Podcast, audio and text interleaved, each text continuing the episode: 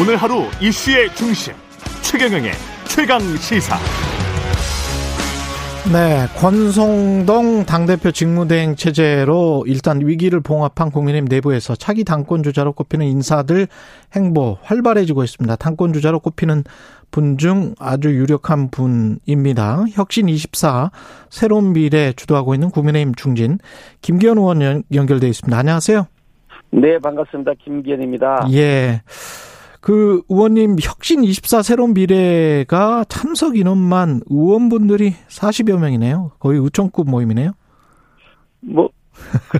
제가 이 21대 국회가 2년 전에 국회 시작할 때부터 계속 해왔던 스타디 그룹 공부모임이고요. 예. 참석하시는 분들도 그냥 의원들, 우리 당 의원들로만 한정돼 있고, 모여서 축사하고 격려사하고 해산하고 이게 아니고, 1시간 30분 이상 걸쳐서 한 40명 가까운 의원들이 앉아서 상호 토론을 합니다. 그러면서 현안에 대한 공부도 하고 의견도 서로 교환하는 그야말로 공부모임이고요.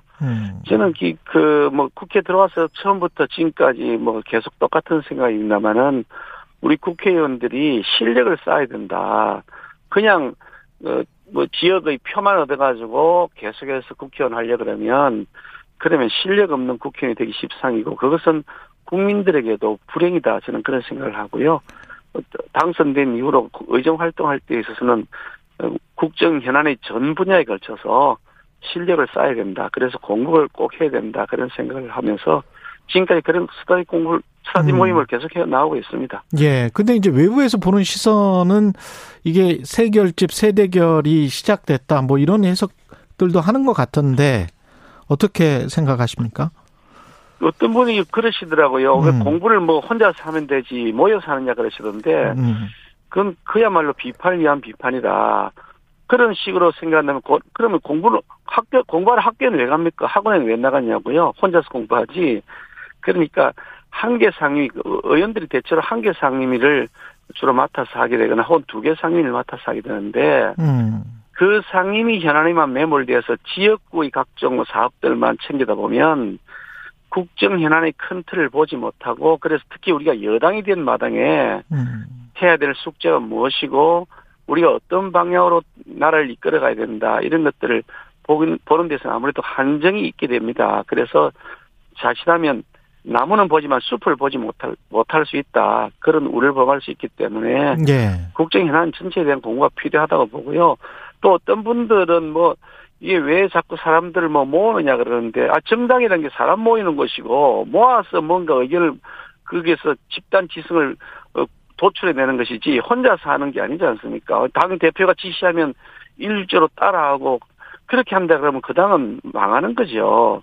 오히려 정당은 어차피 큰 규모의, 그러니까 당의 이름을 가진 국민의힘이라고 하는 정당이 있고, 예. 그 내부에서도 다 똑같은 생각을 갖고 있는 건 아니잖아요. 그렇죠. 생각이 조금씩 차이가 있는 거고 오히려 그렇게 차이가 있는 것이 건전한 정당이고 건강한 거죠. 만약에 모든 것이 다 똑같은 정당이라면 대표 한 사람이 있으면 되지 당은 국회는 백몇십 명이 있을 이유가 없지 않습니까? 예. 그러니까 내부에서 조금씩 다른 생각, 큰 틀에서의 방향 같지만 조금씩 다른 생각을 가지고 있는 분들끼리 선의의 경쟁을 벌이고 때로는 또 치열한 토론도 하고 때로는 투표해서 그중에 대표를 선출하기도 하고 너무나 당연한 것이고 건강하다는 뜻이기 때문에 그걸 이상한 방향으로 이렇게 해석하는 것은 매우 제가 보건데 오히려 그것이 이상하다 그런 생각이 듭니다. 이상한 방향으로 해석하지는 않고요. 집권 여당이 집권 초에 안정적으로 나가야 되는데 이게 좀 아쉬운 부분들이 있는 것처럼 말씀을 하셨던 부분이 있잖아요. 그러니까 그걸 제가 말씀을 드리면 집권 여당이 정권 초기에 안정적으로 나가야 되기 때문에 그러니까 더욱 치열하게 우리 내부에 토론을 해야 되는 겁니다. 어떻게 윤석열 정부가 성공할 수 있을 것이냐 아무 생각도 없이 위에서 지시가 떨어지고 오다가 떨어진 대로 움직인다고요? 그러면 그 당이 제대로 돌아가겠습니까? 그렇죠. 윤석열 정부를 성공시켜야 내후년에 있는 총선도 우리가 이길 수 있는 것이고 다음 대선에서 이길 수 있는 것인데 그렇지 않고 위에서 지시할 때까지 떨어져서 가만히 기다린다. 그러면 그게 어떻게 살아있는 정당이 되겠습니까? 그렇게 말씀하신 그 뉘앙스들이 권성동 직무대행 체제가 지금 이 체제 자체가 좀 바람직하지 않다라는 것으로 좀 들리기도 하는데 어떻습니까? 그거하고는 아무 관계가 없고요. 그거하고는 관계가 없습니까? 원내대표가 직무대행하는 것하고 방금 말씀드린 거는 단 하나도 연관성이 있는 건 아니고요. 누가 대표이든 뭐 어떤 형태의 그 지도체제든 간에 그 당은 건강하게 움직여야 된다는 원론적 말씀을 드리는 것이고요. 근데 안정적으로 가려면 이게 6개월 지금 직무대행인데 그걸 조기에 종식시키고 빨리 전당대회를 하는 게 낫지 않느냐는 그런 의견 같기도 하고요. 제가 그렇게 말씀드린 건 아니고요. 예. 사실 우리 지난번에 우리 의원총회에서 이게 그 이준석 대표에 대한 징계 이것이 뭐 그 거리냐 사고냐 해석의 문제 가지고 논의가 있었는데 이게 거리가 아니고 사고다 이렇게 해석을 하게 됐고 그렇게 되면 권한 대행이 아니라 직무 대행이 된다는 우리 당헌 당규에 대한 해석을 서로 간의 의견을 나눴는데 저는 그 점에서는 당헌 당규 해석이 적합하다고 보고요. 합리적인 해석이라고 생각합니다. 그러니까 지금 그 권성동 원내대표가 직무 대행 체제를 하고 있는 것은 당헌 당규에 부합하는 것이라고 보고 있고요. 예. 다만 지금 이제 우리가 집권 초기인데 집권 초기의 6개월은 후반기 1년보다 더 중요하다. 가령 우리가 아파트를 짓는다고 생각한다면 기초를 잘 다져야 되지 않습니까? 그렇죠. 기초를 잘 다져서 파일을 잘 박아야 되고 그 위에 건물을 올려가는 것인데 그 초기에 제대로 된 기초를 쌓지 못하면 위에 건물 지어놓으면 무너지기 십상이지 않겠습니까? 그렇죠. 그만큼 초기 6개월은 중요한 기간인데 이 6개월 기간 동안 당이 비상체제 혹은 임시체제로 가고 있는 것이 과연 전국 운영에서 적합한 것이냐. 특히 이제 대통령에 대한 지지율도 떨어지고 당의 지지율도 떨어지고 있는 마당이기 때문에 그래서 무난하게 임시체제로 계속 가는 것이 과연 윤석열 정부를 성공시키는데 바람직한 것이냐 하는 그런 위기감이 필요하다는 말씀인 것이고요. 위기감 정도고 그러면 체제를 바꾸자는 건 아니다?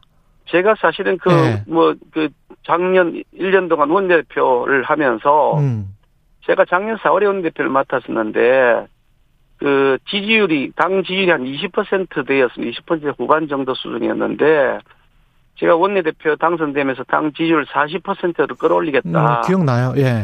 그 약속을 제가 했는데 실제로 저는 그 약속을 지켰고 그래서 우리가 대선에서 이기는 결과를 낳았다 하는 생각을 말씀드리고 싶고요.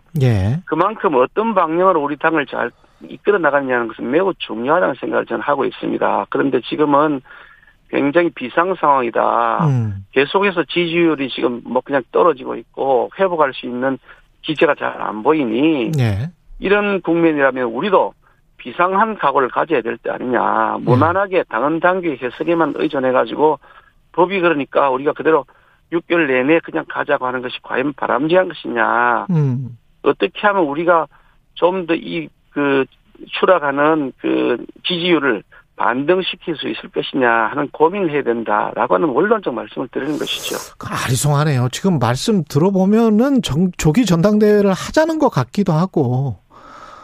제가 그렇게 말씀드린 건 아니고요. 제가 드린 말씀 그대로 이해하시면 좋겠습니다. 원론적으로 말씀드린 것입니다. 그 구체적으로 좀 들어가 보면 그 장재훈 의원이 그런 이야기 했었잖아요. 권성동 직무대행의 표현들이 사실은 현안이 나타났을 때 그 사적 채용 논란이 났을 때의 그 어떤 표현이 너무 거칠었다. 그런 대응 방식들 이런 것들에 관한 이제 우려나 이런 것들이 장제원 의원을 표출했고 다른 당원들이나 의원님들도 그런 이야기를 하십니까? 글쎄 뭐 제가 의원들하고 만나서 당신이 어떤 의견이냐 물어보는 건 아닌데 의원님은 어떻게 생각하세요? 그런데 뭐 대응이. 조금 설명을 적절하게 잘 했으면 좋겠다는 생각은 듭니다. 사실은 이게 그 대통령 비서실 에 채용하는 직원 이게 정규직으로 해서 정년이 보장되는 그런 직원이 아닙니다. 그냥 그 대통령 임기 중 임기가 끝나거나 혹은 대통령이 그 자리에서 해임을 하면 바로 그 사실 그 자리를 그만두게 되는 그런 자리고요. 네. 이게 비서실에 있는 비서실 요원입니다. 대통령 비서실에 있는 요원을 모두 다 늘공으로 채워라. 이거는 말이 안 되는 거고 법적으로도 그렇게 채우도록 돼 있지 않습니다. 그러니까 다시 말씀드리면 대통령뿐만 아니고 시도지사의 경우에도 마찬가지인데요. 예. 시도지사의 경우에도 별정직이라고 하는 제도가 있어서 이것은 공개 채용을 하지 않습니다. 그냥 이런 사람을 했으면 좋겠다라고 단체장이 추천을 하면 그 공무원 자격에 결격 사유가 있는지 없는지만 판단하고 나중에 채용을 해서 하게 되는 것이고 전국시도 17개 시도 다 들여다보면 똑같습니다. 역대 대통령도 어느 대통령이 할 것 없이 어느 정당 할 것 없이 늘 그렇게 해왔고요. 이재명 도지사의 경우에도 그게 5급으로 보이는 5급 비서관이라는 배소현 씨, 법카 논란의 그 당사자가 되어 있는 분인데 이 배소현 씨도 그런 형태로 해서 제가 알기로는 공채란 제도나 이런 거 없이 필기시험 없이 채용된 것으로 알고 있고요.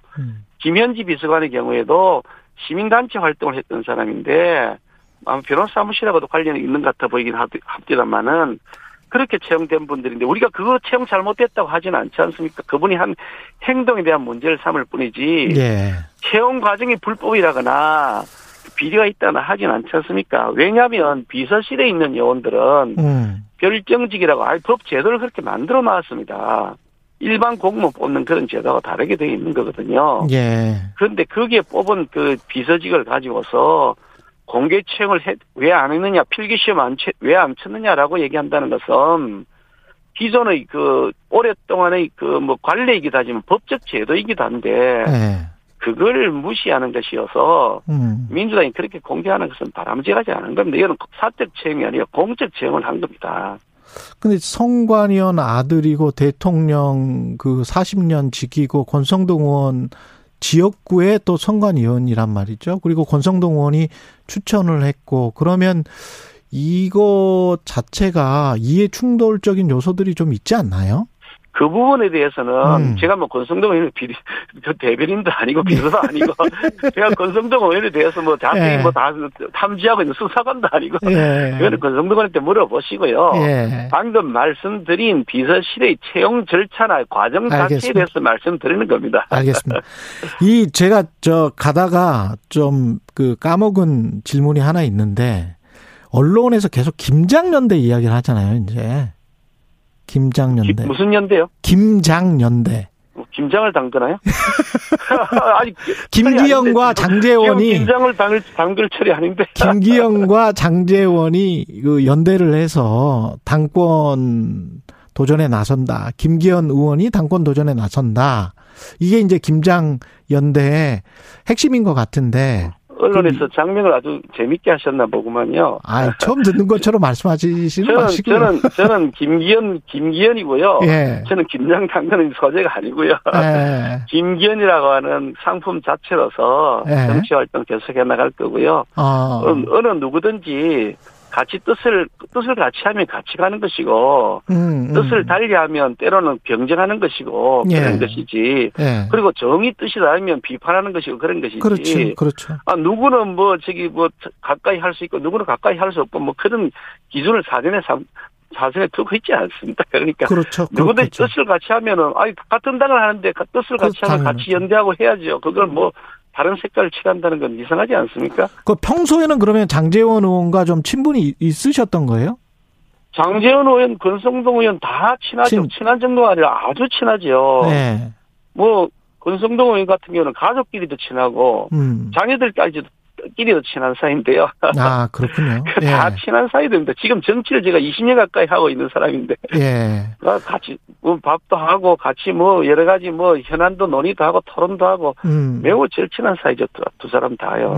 그냥 어떤 언론에서 부각시키고 있는 갈등이나 당권 경쟁 이런 거는 좀 무리한 이야기다. 그런 말씀이신 우리 당의 현안들이 지금 계속해서 제기되고 있는데. 예.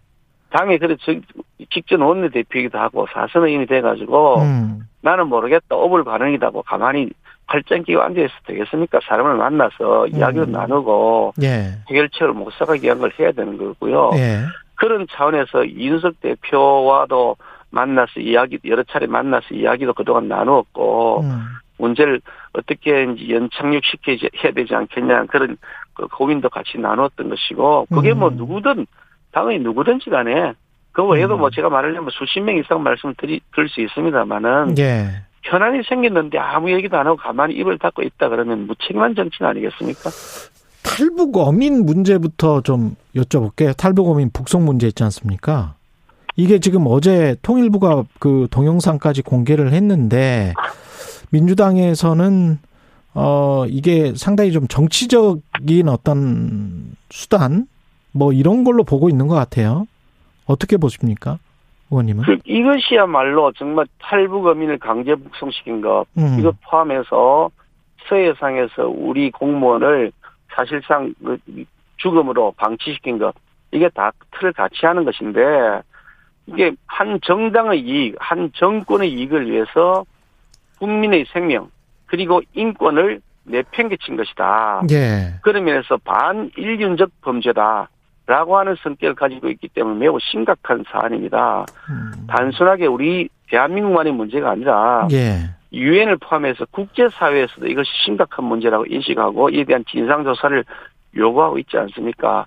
어떤 정권도 자신의 정권을 유지하기 위해서, 쉽게 말해서 남북 정치쇼를 한번 하기 위해서 인권을 팔아먹거나 생명을 죽음으로 내몰아 있어서는 안 된다. 그거는 너무나 당연한 인류의 기본적 윤리 아니겠습니까? 예. 그런데 그런 식으로 반인륜 범죄를 했다고는 강한 의혹들이 제기되고 있고 많은 증거가 제시되고 있기 때문에 이거는 어떤 그 정권이었던지 간에 어떤 권력을 가졌던 뭐 사람이었던지 간에 명백한 진실을 밝혀야 된다. 어떤 정권도 권력을 이용해서 인권을 유린한다면 엄벌에 처해 마땅하다 라는 생각을 하고 있고요. 근데 여론조사에서는 이 사안은 대한민국이 인권 선진국가인지 아닌지 여부를 판가름하는 시금석이 될 것이라고 저는 봅니다. 근데 여론조사에서는 그렇게 그 공감한다라는 게 그렇게 그 높지가 않더라고요. 생각보다 과반이 이게 인권 문제고 안보 문란이다라는 주장인데 집권 여당은. 국민들 생각은 지금 한국사회여론연구소 KSOI가 TBS 의뢰로 지난 15일부터 16일까지 실시한 여론조사 결과인데요. 국민 응답자는 안보문란 주장에 관해서는 비공감이 51.8%였고 공감이 41.2%였거든요. 그 질문 자체도